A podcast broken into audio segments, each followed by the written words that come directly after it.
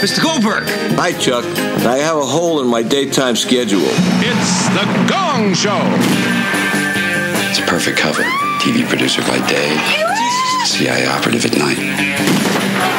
Think of it as a hobby, something you do to relax. Dankeschön.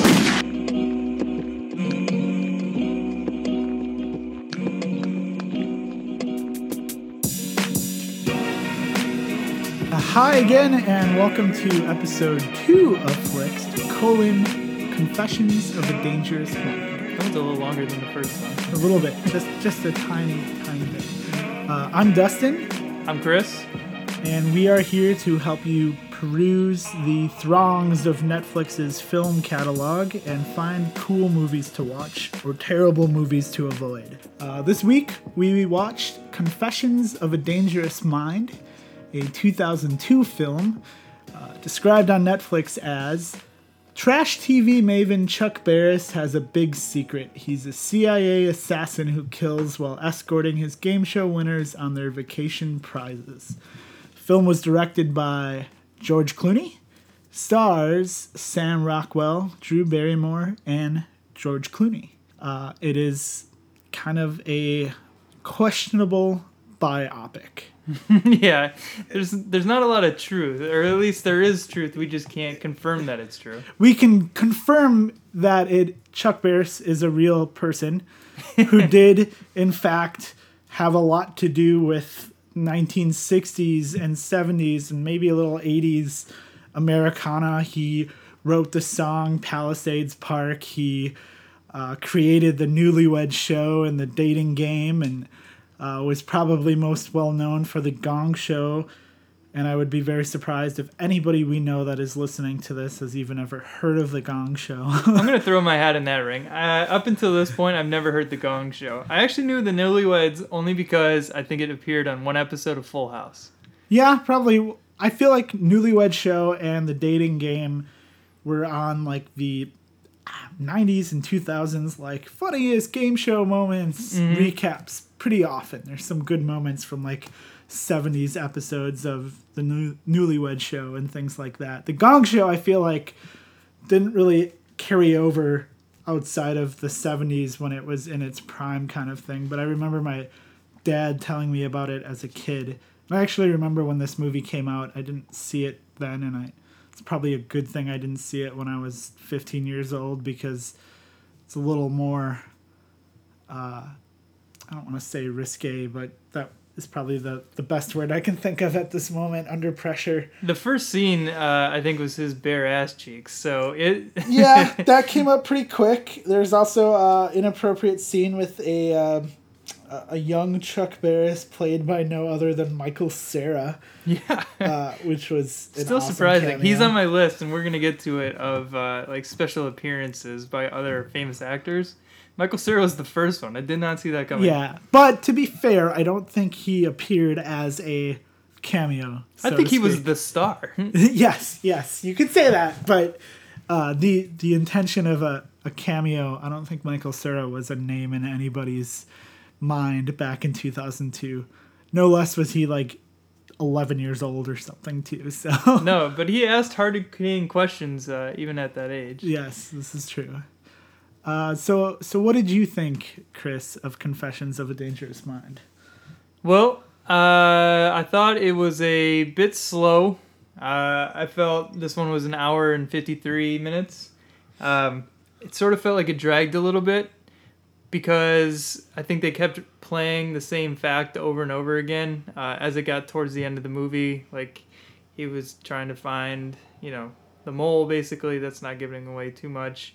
Um, it just seemed to keep hitting the same points over and over again. I think they could have probably cut out 10, 15, even 20 minutes and trimmed it down a little bit. Uh, I think it would have still got the point across, and I think I would have been uh, more um, focused. we should we should note as well that to our knowledge this is a uh, film adaptation of Chuck Barris's autobiography like uh, we we know that it is, in like book is titled the same thing Uh, but neither of us have read the book, so we don't know necessarily how much of the book is translated to the film here. I don't read. Uh, I can testify to the uh, overlength of it uh, due to the fact that I dozed off for about 10 or 15 minutes uh, and still don't feel like I missed anything of major significance at that point. No, I wrote. I actually turned away from the movie and took notes on your sleeping habits. Oh, yeah? yeah. Did I got ta- multiple talk in my pages. sleep? No. I love George Clooney as a person, as a director.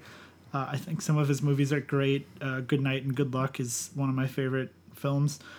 Uh, but I felt this movie was, I think it's his first directorial effort too, and I just felt, it kind of felt like that. It's stretched out too long, like Chris noted before. It's lacking in a lot of, I mean, it's a character study, it's not an action movie or something like that. So maybe my expectations were skewed incorrectly but it just seemed to like kind of fall flat with me and uh, as much as i enjoyed sam rockwell's performance i just felt like the character wasn't really empathetic and just kind of he was all over the place and it was just like watching a guy just have like a mental breakdown throughout the movie and then you're like well is any of this real i know he was on the game show but what about the rest of this stuff and that's kind of the point of it but Yeah. not a point i really cared for i guess Well, I was going to ask you. Uh, you brought up the point that it was George Clooney's perhaps first movie that he directed. What did you think of him acting in the movie? He was a uh well, he had an amazing mustache. Uh, that's one of my notes actually. So for the listeners that haven't seen me yet, I sport the mustache. I think it's a lost tradition. Uh, it takes a real man to rock just a mustache, and I haven't convinced Dustin yet to shave his man beard uh, and only leave the stash. But the reason I asked you how George Clooney's uh, performance was or how you uh, felt about it, I actually didn't think he did a great job. Like I think the the aura of George Clooney that George Clooney can do no wrong, uh, I think was in full effect. Because initially I was like, man, this guy's incredible. But then I started like listening to uh, like his uh, sort of accent that he did, this sort of low monotone voice. I think it really came out in the scene where he's next to the car. Um, as soon as Charles in the movie, uh, you know, was taken away into that cold, uh, you know, shack or whatever to start Uh-huh. training about being a killer. Uh, I just thought he was trying really, really hard to play this role, and I just don't think he was very convincing. Yeah, I I wouldn't disagree with that. Uh, I just did a quick IMDb check. This is his uh, George Clooney's first directorial role. Uh, in addition to starring, he did not write this feature, but he directed it. Uh, and I don't think he really. Yeah, he didn't. I don't want to say that he.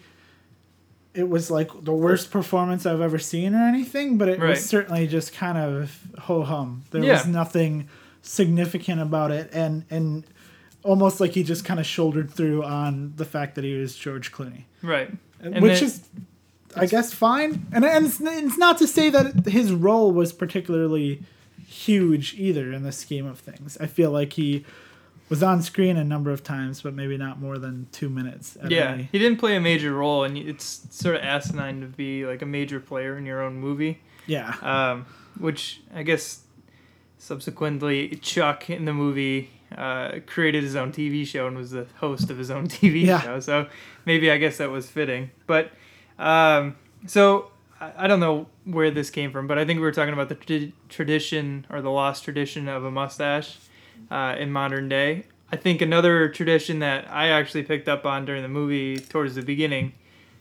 what has happened to the tradition of making out during a movie? I feel like that tradition You're, you're is talking in theaters. long gone in theaters. Yeah. So it, it, one of the scenes at the beginning is him talking about how he's constantly on the lookout for a woman's genitalia, and he's sitting in the movie theater trying to kiss that girl, and most of them just run out. But if you watch, everybody around him is just like Yeah. locking lips. That used to be such a huge part of society. I feel like that used to be like a pastime that almost nobody talked about, but everybody knew. You know, like makeouts peak. Well, I feel like maybe that's because of the way that media portrayed it. Not that that means it was incorrect, but like, did you ever at one point in our lifetime, in the last 20 some years, see, like, go to the movie and just see a ton of people making out? Right, Not, that's- not to say it wasn't happening, but like before that, whether or not it was really happening, I would, it, let's say, assume in the 50s and 60s, people made out in the theaters all the time. Mm-hmm. it was 50 cents a movie, even though, you know, 50 cents was worth a lot more back then, quote unquote, due to inflation and so and so. It was still super cheap. Now, if you're going to a movie, you're dropping like 40 bucks as a That's a good point. So, like, if you're going to drop that kind of change, you better be like kind of sucking in all of what you're paying for. I sort of just imagine like my girlfriend trying to lean over and starting to get fresh. She's like kind of playing with me a little bit. I'm just like pushing her away because I'm like twenty dollars. Yeah, right? yeah, no, exactly. Like if you just want to mac on someone for two hours, you got your couch at home. That's what Netflix is fo- for. You could queue up this movie and not really be missing much because there's not much much to miss. And mac on your other like sitting on the couch. And I'm gonna stop saying it like that because that sounds really Yeah. dense and ignorant as to what that involves. No, so I'm I'm I'm hip on internet lingo, and this is exactly where Netflix and chill comes in. Have you ever heard about that? I, I did see some stuff about it the other day. Okay, so I'm I'm not hundred percent sure yet because now I'm going into my late twenties, so now I'm starting to get a little unhip in those areas. But from my understanding, that's the whole point: is that you don't have to spend any money. You get your girl or guy. we don't judge here, and then you bring them over and you just hook up during a Netflix movie. So, So, so it's like, well, shouldn't it be like Netflix and Tombstone and chill, and you're you're throwing in like a frozen pizza or something? well, the the thought is you're throwing in something, but it's not a Tombstone pizza. So it's Netflix chill, and then it's just assumed Yeah. what's the third part. yeah, yeah. I'm just saying, like, if it's all about Netflix and chill, is you can you know have a good night with your plus one Mm-hmm. with like a, a very m- minimal budget. Maybe it's Netflix, like, so excluding that third equation, you kind of gotta eat something to get there. So it's a it's a frozen pizza or some ramen, like. It's gonna be a Tostino's pizza if it was me. I used to rock those like it was I, mean, nobody's I was all about Red Baron. That's where it was at. See, those are the expensive pizzas. yeah. I, I can, well, yeah, I only buy them when they're on sale. Oh, okay. yeah, no, I I remember just getting those. So what I would do, and this is pretty telling, if I wasn't like doing anything or going out, I would get one to two Tostino's pizzas and play Gears of War, like just on this leather couch. Uh, I remember there was this one time in high school. Uh, I came home from a party, did my normal routine, threw the Tostinos in, sat down to play Gears of War, and I just zonked, and I just fell asleep like on the chair. Wait, I- so you would go through like three pizzas in the course of an evening? oh sure, this? I'm not even done with this That's story though yet. disgusting. So I, I fell asleep right during the Gears of War game, and I woke up maybe four or five hours later to this just cloud of smoke, and I was just so like no. delirious, plus in the mindset of Gears of War that I was just like running up my house, like you know, like this is it, this is the war, and then I just realized I was burning pizza. Ugh, My mom was so pissed, ugh, yeah, so pissed. yeah. So Anyways, back to the movie. yeah, yeah. So I mean, typically we we you know our goal here to talk about the movie a little bit and then throw out some moments in the movie that jumped out at us. Um, I guess if I had to pick something for a movie that I didn't really care for that much, there was uh, one particular moment on the uh, dating show where they had a great cameo, and uh, well, yeah. two cameos which I, I kind of don't want to spoil, but we're gonna spoil it right here. But we're gonna say the names really quick so you can like hit. if you don't want to,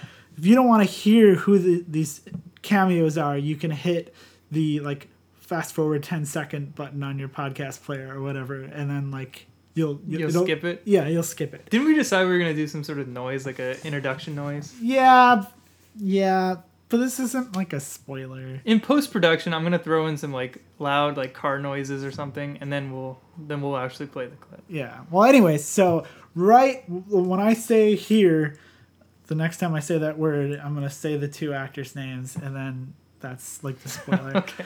uh, but right here is Brad Pitt and Matt Damon, and they Oh. were sitting on there uh, as two panelists on the dating show with another guy that ended up getting picked. Go figure. Um, and it was fitting because they're connected to Mr. Clooney Mm-hmm. quite well, and that might give it away, but it's not really a spoiler. It's not really a spoiler. And They're gonna show up at some point, anyways. yeah, and in my opinion, is you shouldn't waste your time with this movie to begin with, so Right. it's not really spoiling anything. Honestly, we're just saving everybody time. yeah, Uh, if I had to choose my favorite part, well, okay, there's one part that I have, but it, I think it's too much of a spoiler if there was a spoiler for the movie. So I think I'm gonna choose uh, the chameleon, as in uh, Drew Barrymore. So I think I mentioned it a couple times during this show. Uh, Drew Barrymore is this woman that like can look absolutely gorgeous. Like she can just turn in a certain way. Like right when you first are introduced to her, she's gorgeous, and then all of a sudden, like a few minutes down the road, you just look at her and you're like, why did I think that? See, I don't know if I agree with that. I think See, that's is, why uh, this is such a debate for me. I think she's just like super, super adorable, in a great way, in like a very attractive way. Okay.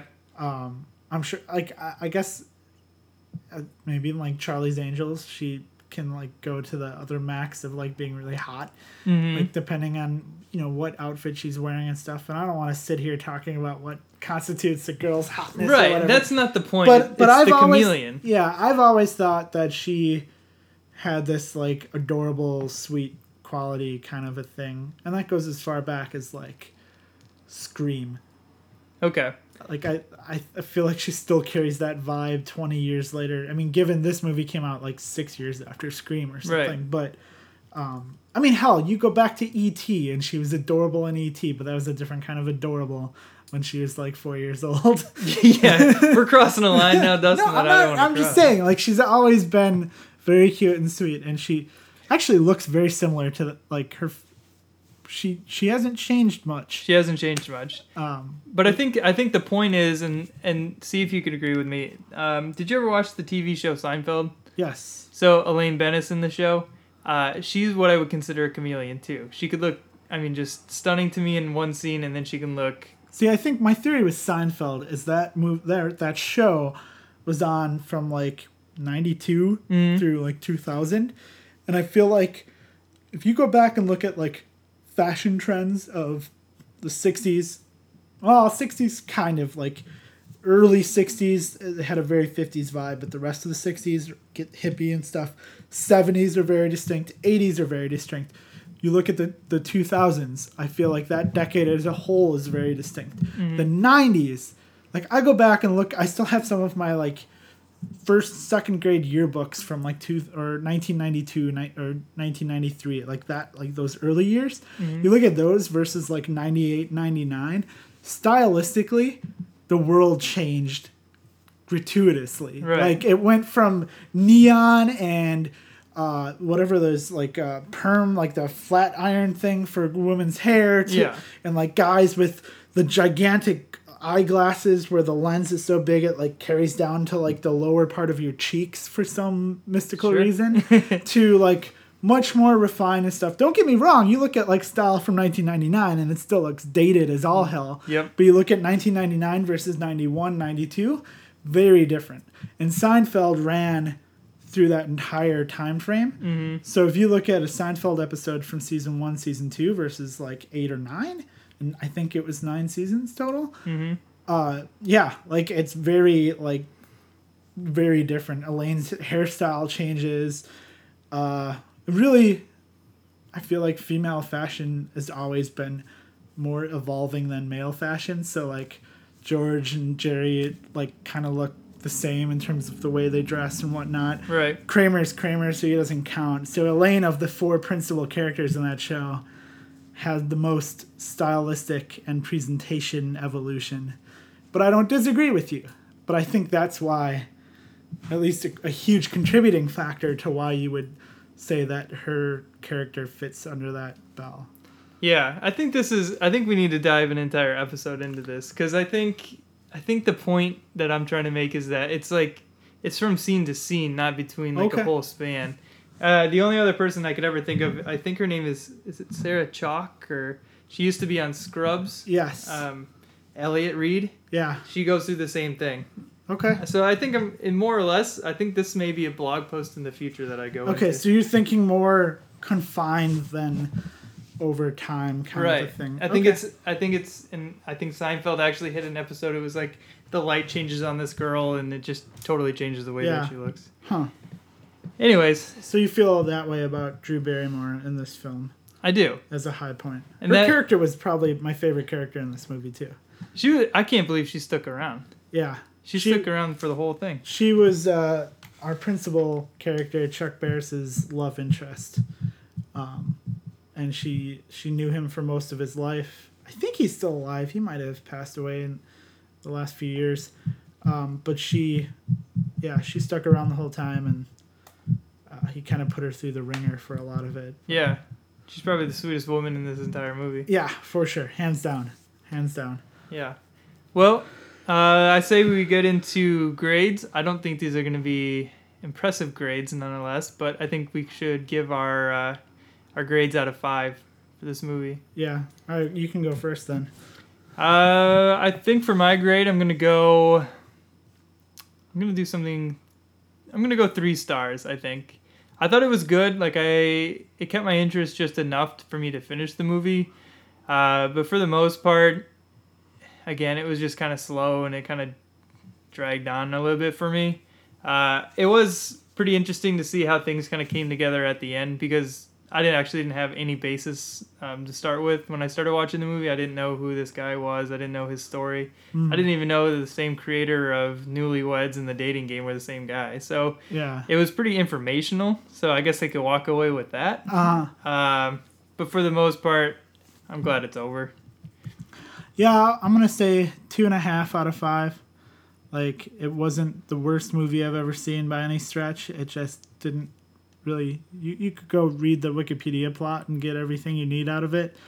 Um, I mean, if you're a huge Sam Rockwell fan, which you should be, maybe like required viewing at some point just to like consume his full, the full breadth of his work. But I don't think you need to uh, go out of your way to watch this. And if you're looking for a uh, easy, fun escape for a movie night through Netflix, this is probably not the right selection to make. Probably not. Uh, and it's definitely a little longer than it needs to be. So yeah, two and a half out of five for me.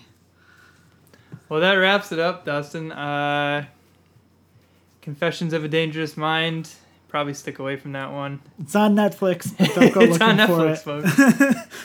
uh, so to wrap up, um, you can listen to episode one. Uh, we just opened up our SoundCloud account last week. Um, in case you missed episode one, uh, you can find that plus this episode and all future episodes on our website, flixedpodcast.com. Uh, if you need to know how to spell it, F L I X E D podcast.com. You can also follow us on Twitter. Uh, Dustin, my main man, set up our Twitter account. That's the same thing at Flixed Podcast. You can find our individual Twitter handles there and uh, tweet us, talk to us, tell us you're listening, please. God, somebody please listen to us. And then we want to leave you today with a like a visual of Dustin and I screaming on a beach, looking at the uh, Statue of Liberty, Yes. just asking for Yes. feedback. You, Uh, you, what was it? You, you madmen or you animals or something It's like, like, that. I think he screams like "you bastards." yes, you bastards. Uh, yeah. So let us know uh, what you think. If you have any uh, movie requests, otherwise we'll uh, be here for episode three. Thanks, guys. Bye.